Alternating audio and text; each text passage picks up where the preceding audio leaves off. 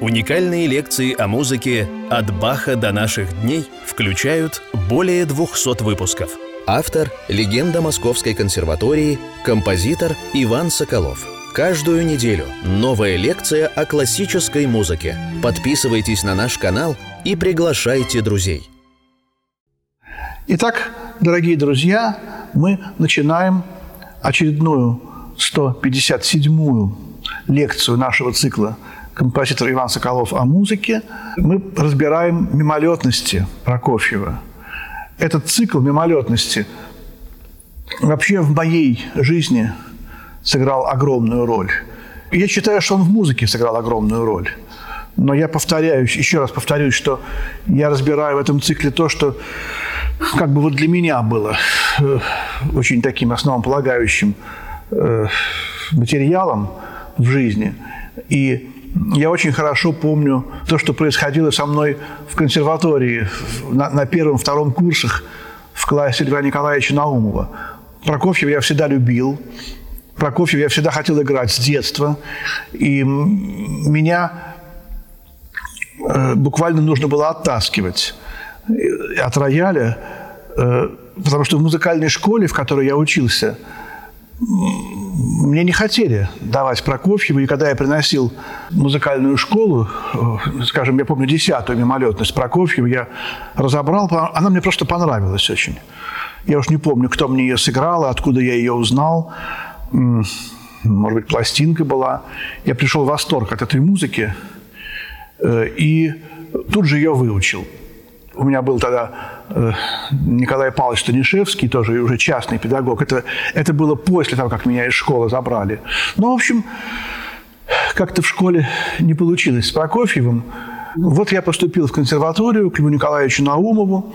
На первом курсе играл Рахманинова, отсюда картины. Летом перед вторым курсом я решил выучить Шопена, фантазию труднейшая вещь, но э, я не учел того, что э, Шопен требует поклонения, и Шопен очень недоверчиво относится к индивидуальности пианиста.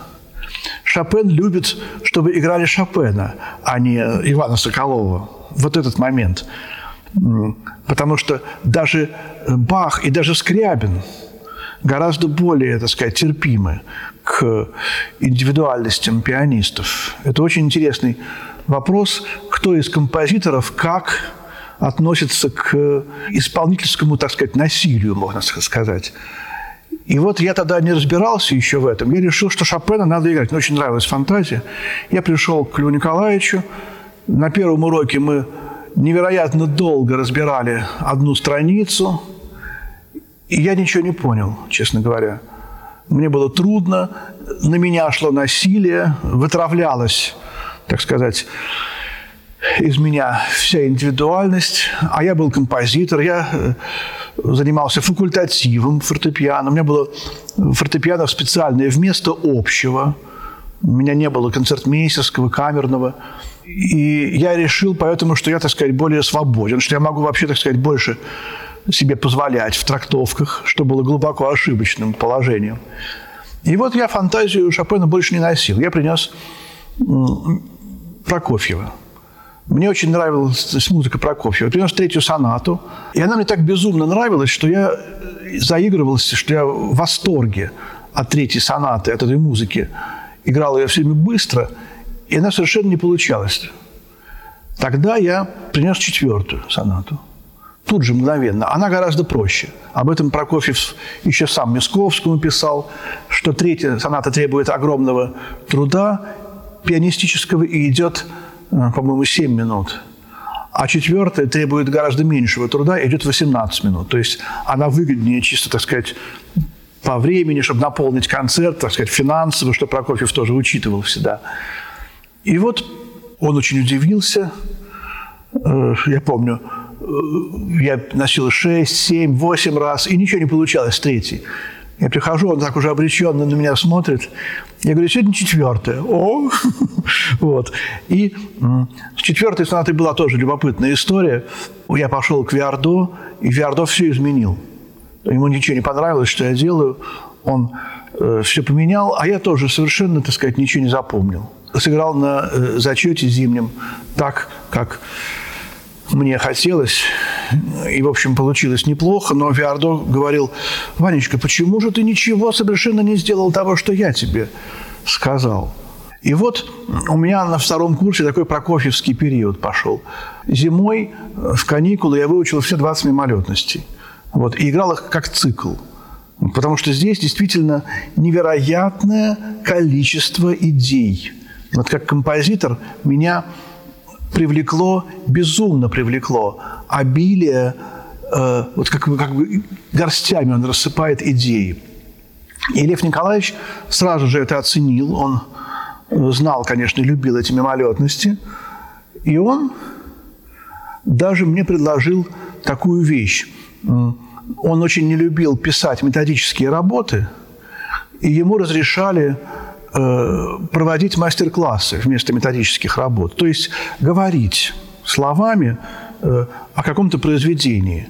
И он, значит, э, взял меня в качестве студента, и публикой – должен был быть э, весь ученый совет консерватории. Вот это был 80-й год. Вся профессура, практически ведущая консерватории, слушала этот мастер-класс, который Лев Николаевич Наумов проводил со мной. И он со мной советовался. Вот что мне сказать вот про эту мимолетность, что про эту. Поэтому то, что я сейчас буду говорить, это во многом, конечно, и его идеи, это наши идеи. Во многом все его идеи, он такой был непишущий человек почти. Он потом наговорил замечательную книгу под знаком Нейгауза. Но вот здесь вот эти идеи, во многих лекциях его идеи.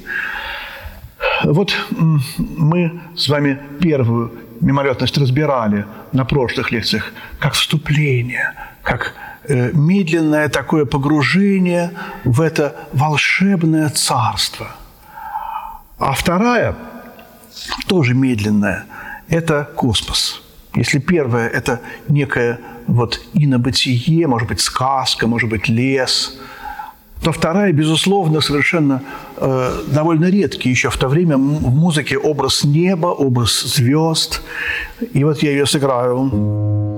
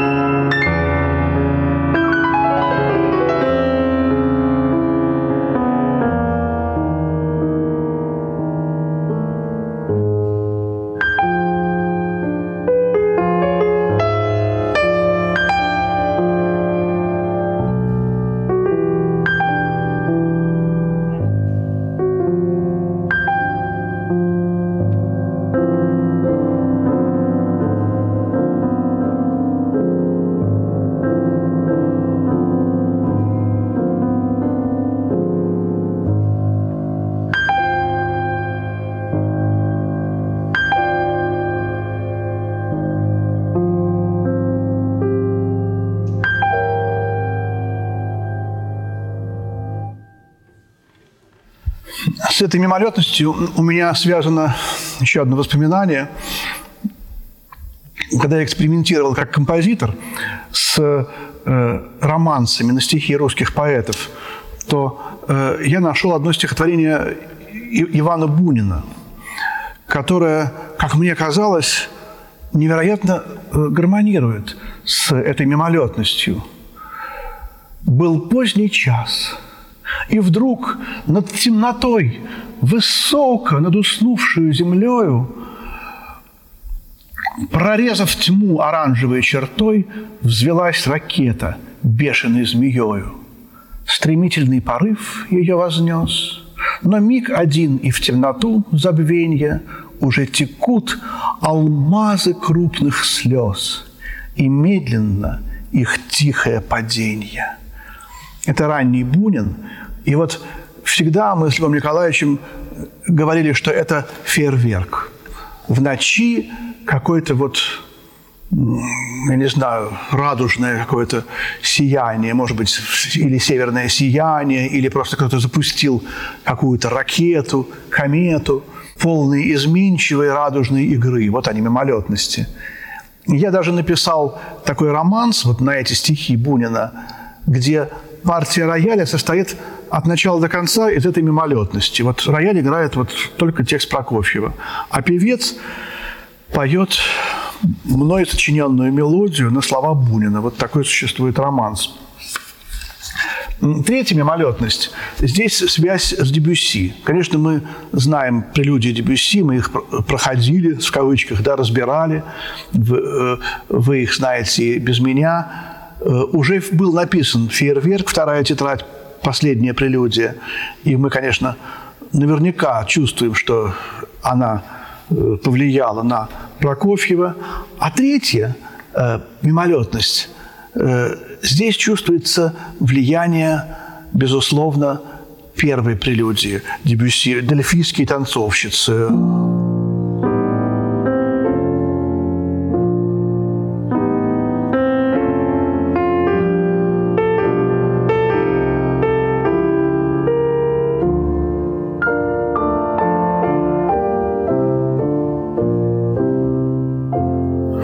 Вот я говорил, что здесь как раз э, хроматическая мелодия и диатонический аккомпанемент. То же самое делает Прокофьев.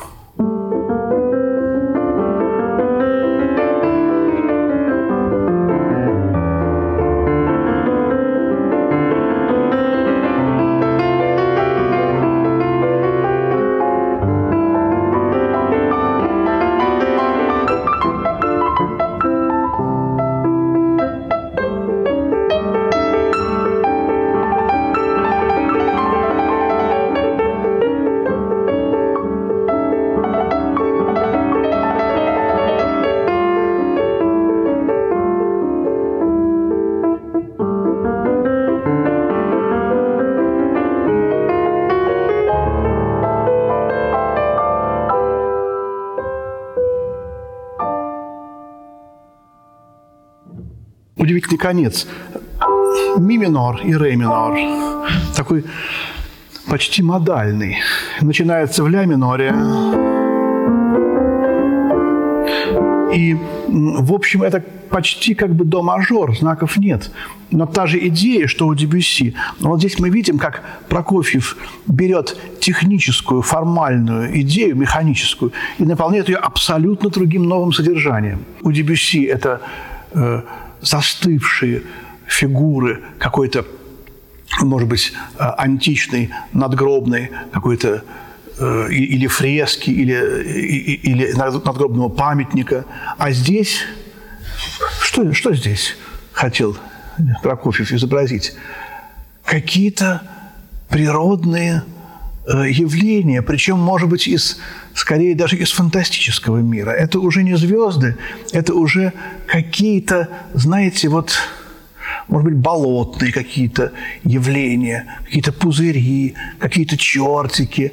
Э, и, безусловно, русский фольклор, безусловно, Лядов, его педагог, музыку которого он очень любил и развивал, как Лядов говорил А, а он говорил Б. Безусловно, какая-то русская фантастика, безусловно, Билибин, безусловно, Васнецов, русская сказочность, но уже фантастическая, может быть, даже скорее Ремезов. Прокофьев, конечно, немножечко был, так сказать, вот в молодости таким вот славянофилом, и он отдал э, дань и поэзии, и живописи, в которых вот это все было, и Городецкий. И, безусловно, здесь это есть, особенно в серединке.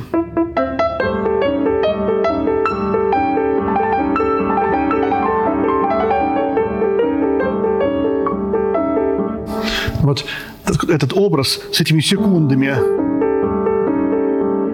Ну, секунды это Бородин придумал, но как их развил потом и Дебюсси, и за Дебюсси вслед Прокофьев, эти бородинские секунды.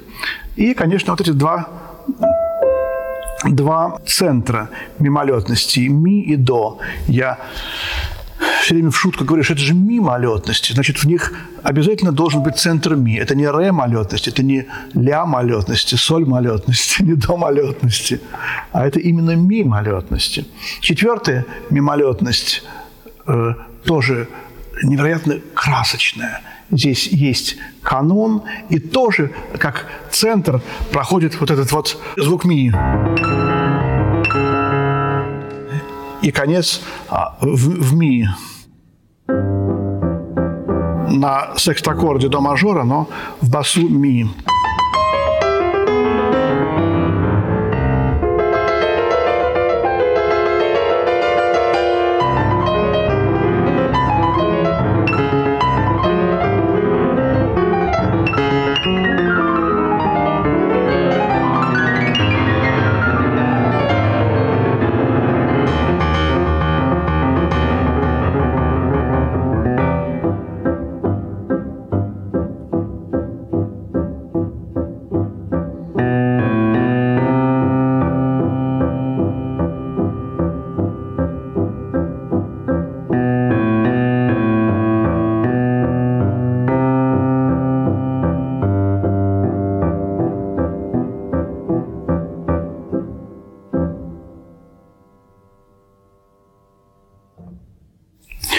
Удивительные окончания этих мимолетностей не на тонике.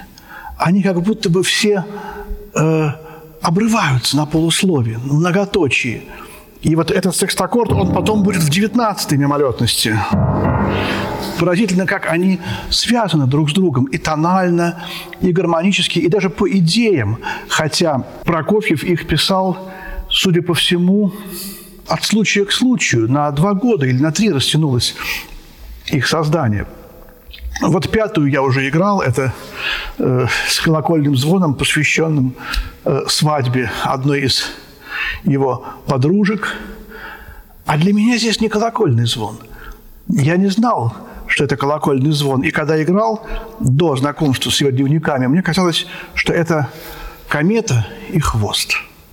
Вот такой образ. Комета маленькая, хвост огромный, и когда мы видим в небе комету, мы видим не комету, мы видим ее хвост. Что-то такое очень космическое. И вот именно здесь, помните, я говорил про 12-тоновый мажор. Э, трезвучие мажорные все, на всех 12 тонах хроматической гаммы Прокофьев использует. Здесь не на всех, конечно, но в целом эта идея у него здесь очень ярко выражена.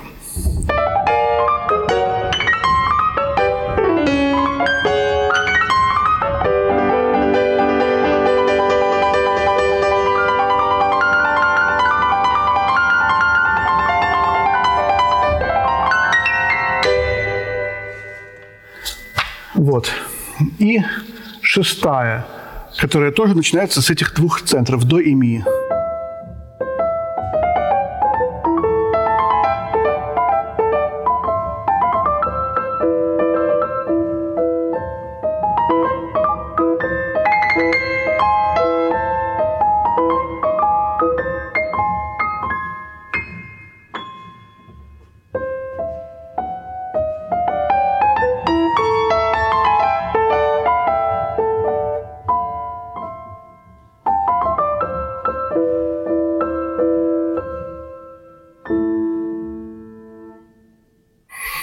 Иногда я играю ее, э, выворачивая ладонь. Вот здесь есть, видимо, прокофьевская аппликатура.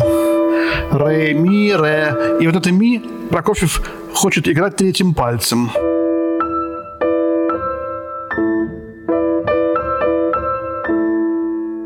А я играю пятым пальцем ми, а ля играю третьим пальцем, как он э, но и другой стороной.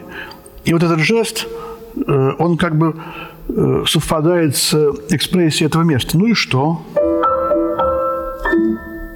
Так вот. вот. Но эти изыски, мне казалось, тогда в стиле Прокофьева, ведь э, еще не Гаус писал о его аппликатуре такой необычной. Э, во втором концерте четвертый палец и там третий на одну и ту же ноту. у него огромное количество вот таких вот необычных, экстравагантных пианистических идей. Вообще, кто слышал Прокофьева пианиста живьем, не в записи, э, говорили, уже надо говорить, говорили, они говорят, вряд ли кто-то его слышал сейчас вживую. Хотя, может быть, кто-то еще и есть. Э, в 1953 году он скончался. Говорили, что он потрясал э, разнообразием звука в приемах э, форта и в приемах таких стакката, мартеллата, в острых прикосновениях к роялю. Он мог стучать, укалывать, Э, отщипывать, отколупливать, как говорил Наумов, от клавиш, как будто что-то такое. Прием отколупывания. Вот. Такой вот немножко.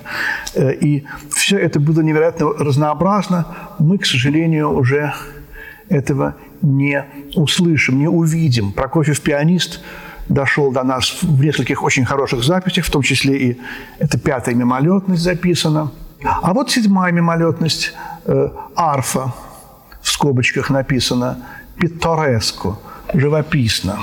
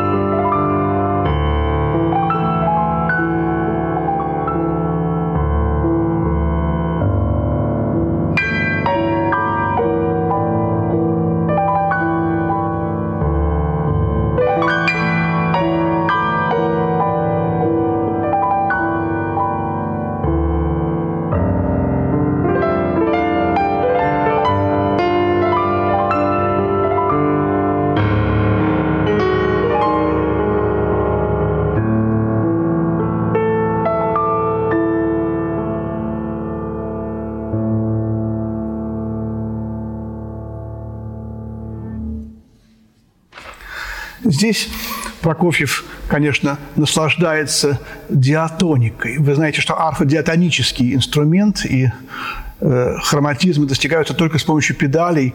Какая-то одна или нескольких струн перестраивается, понижается на тон или на полтона. И какой-то, может быть, пейзаж в стиле Богоевского, но опять же Богоевский уже позади. Здесь другие художники, Судейкин, Врубель, Головин, что-то более такое театральное и более современное, чем э, райский, погруженный в себя, э, и какой-то вот религиозный, такой лореновский, богоевский. Это, конечно, здесь уже все другое.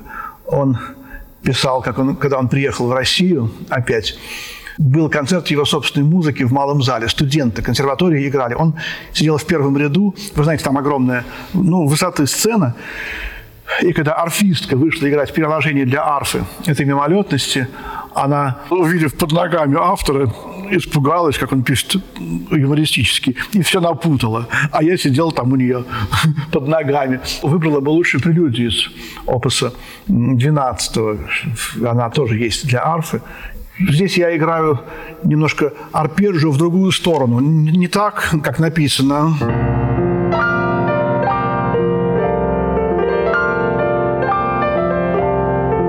А так. к мелодическому голосу вниз. Хотя стрелочек нет на волнистых линиях. Барток придумал писать вниз стрелочки. Возможно, Прокофьев хотел дать адлибитон, возможно, он играл их вверх. Э, но мне кажется, что здесь уместнее вниз, и я позволяю себе это к мелодическому голосу. А там, где мелодический голос наверху, там, э, естественно, снизу вверх. не так...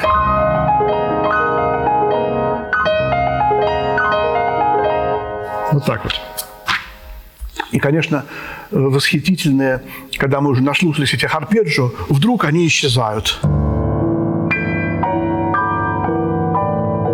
Звезды. И вот эта мимолетность, она у меня осталась в памяти в исполнении Сафроницкого. Конечно, тоже в звукозаписи. Есть прекрасная запись, где он играет 20 мимолетностей. Я помню, у меня возникла такая мысль. Каждом такте несколько жизненных философий. И когда я сказал сестре, послушай, как играет Сафронский, в каждом такте у него несколько жизненных философий. Она говорит, ого, тут, дай бог, за всю жизнь придумать одну жизненную философию, а тут в каждом такте несколько. Я помню такой наш юношеский разговор. Но вот действительно, Сафроницкий играл так, что вот чувствовалось, как он наполняет содержанием, и даже в звукозаписи. Эта запись, как он играет на меморатности, где-то есть. Есть запись Нигауза Генриха Густавовича. Он безумно быстро их играет. Они у него все проскакивают за 17 с чем-то минут.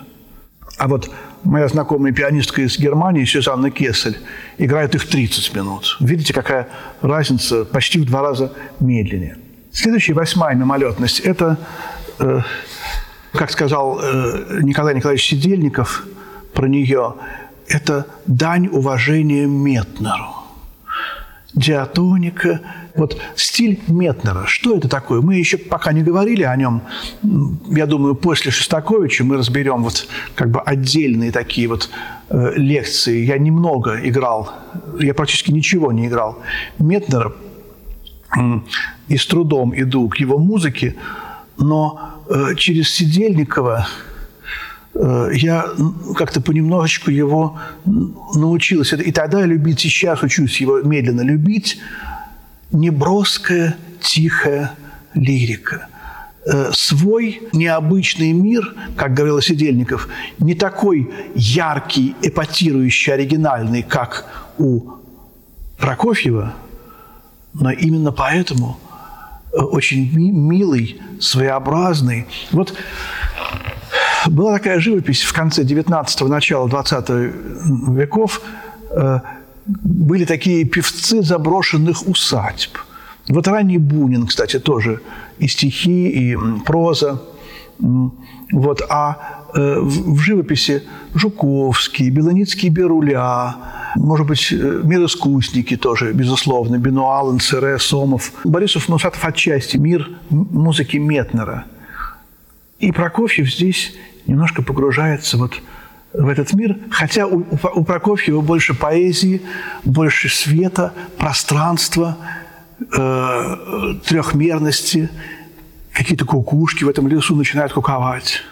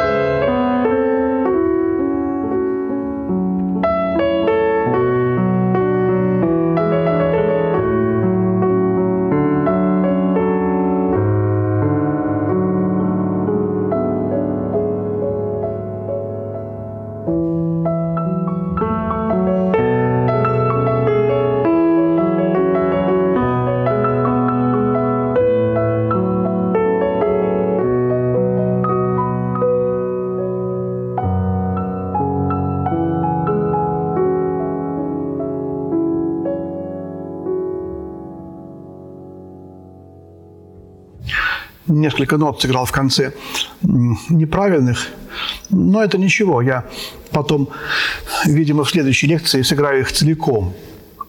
начала до конца, потому что их надо играть как цикл. Они отдельно хороши, но вместе они образуют, безусловно, некое э, единство. Это, безусловно, не только сборник, но и цикл, объединенный одной идеей. Здесь, конечно, тональность интересная, э, вроде четыре диеза, но ми мажора практически нигде и нет, кроме первого аккорда, кроме баса ми. И, в общем, ля мажор э, и это октава, а интонация ля, соль, диез, ми – это грик. Это э, привет Эдварду Григу, музыка которого невероятно большое значение имела для молодого Прокофьева. Следующая, девятая мимолетность, тоже четыре диеза ми мажор, но тоже кончается в ля мажоре, э, наполненная светом аллегретто транквилла, подвижно, но спокойно.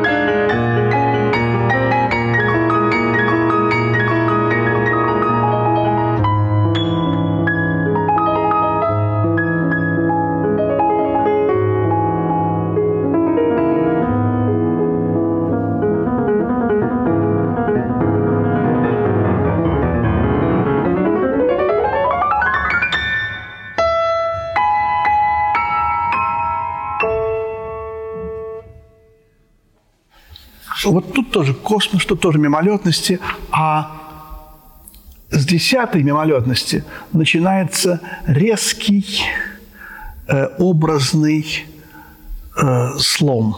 Вот то, что я только мимоходом отметил в третьей мимолетности, вот эти фантастические существа, какие-то непонятные э, лешие, какие какие-то странные чудики лесные, кикиморы. Э. Вот это потом исчезает в четвертой, пятой, шестой, седьмой, восьмой, девятой, их этого нет. Это вылезает опять в десятый, и вот если там было очень много вот центров ми и до, я только говорю, что ми малетности, то здесь как раз появляется си бемоль. Вот впервые центр си бемоль. И мы говорили о двух центрах музыки Прокофьева. Вот этот тритон си бемоль ми, он как раз именно здесь очень важен. Я уже играл в прошлой лекции эту мимолетность, повторю ее.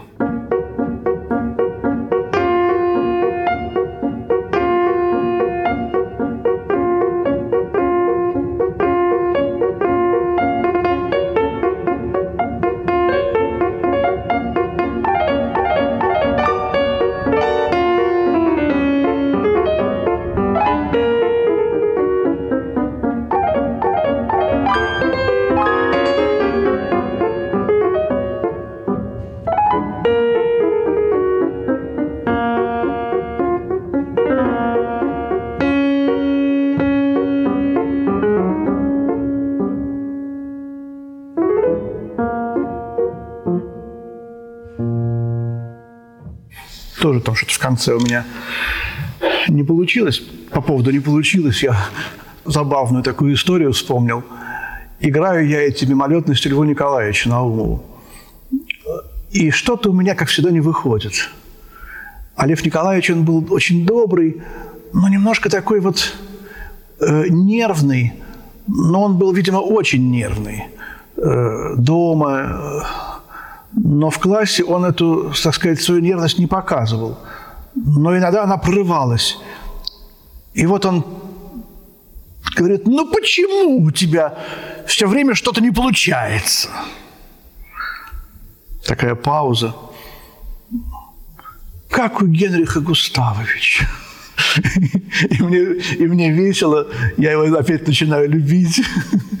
Сравнил меня с Генрихом Густавовичем. Здесь э, что интересно, видите, правые и левые руки играют в одном регистре. В общем, очень э, странно. Это происходит в музыке Скрябина очень часто. У Шопена этого нет.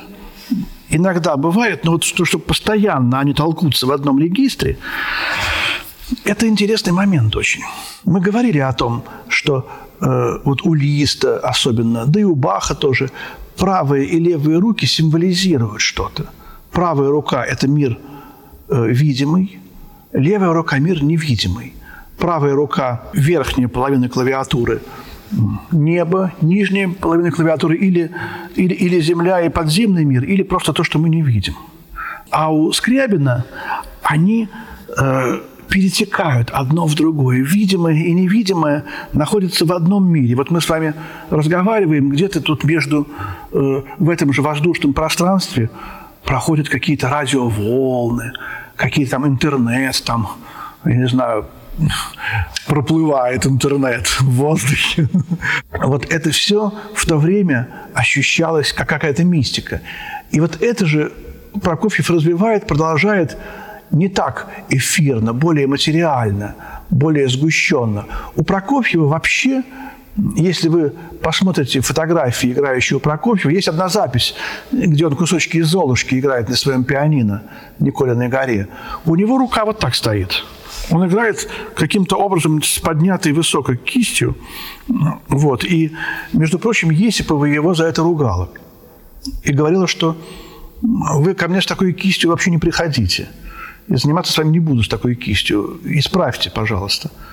А он приходил и приносил ей каждый урок э, то сонату Шопена, то хаммер-клавир Баха, то э, первый концерт Чайковского – он невероятное количество музыки играл, Сергей Сергеевич. У него была прекрасная память, прекрасные технические э, возможности. Она от него, в конце концов, отстала. Э, и вот эта кисть, между прочим, она тоже очень удобна для вот этих вот переходов одной руки в другую в одном и том же регистре. Одиннадцатая мимолетность продолжает образную линию десятый. Э, вот эти вот э, какие-то странные существа, которые в, в болоте прыгают, кувыркаются –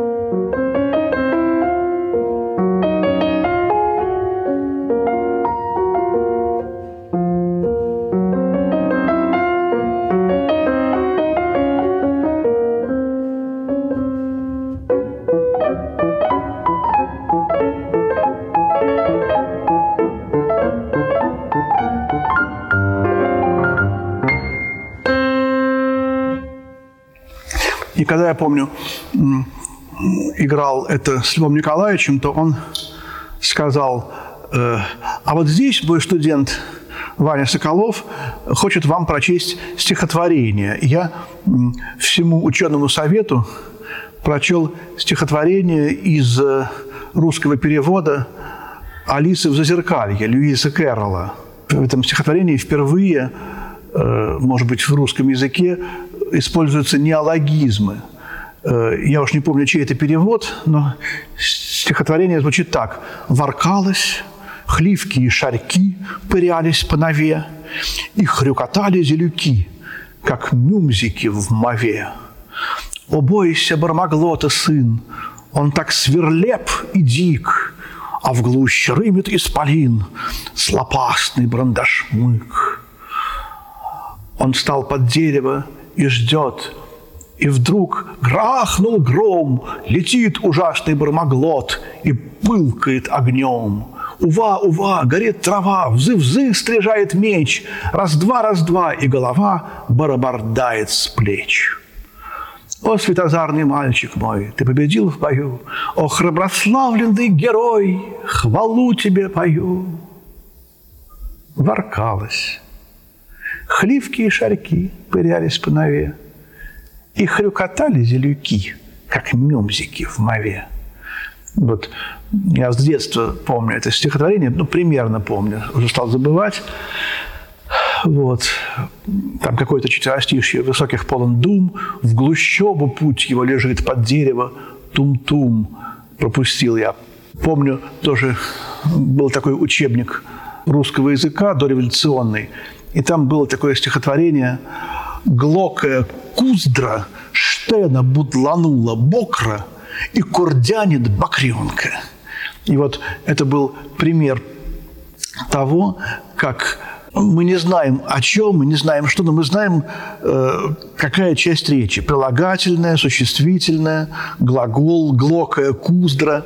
Вот. И как наречие штена, будланула, бокра. И вот это папа очень любил это стихотворение. И вот здесь тоже какие-то глоки и куздры в этой одиннадцатой мимолетности.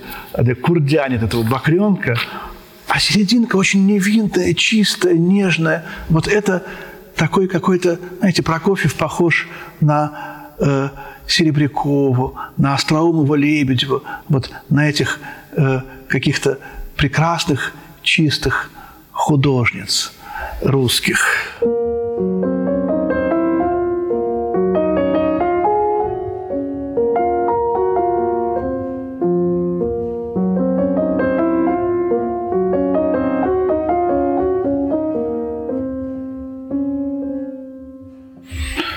Серединка. Дорогие друзья, мы прошли с вами 11 мимолетностей. Давайте сделаем перерыв до следующей лекции. И в следующей лекции э, начнем разбирать этот цикл дальше, с 12. Спасибо. Всего доброго.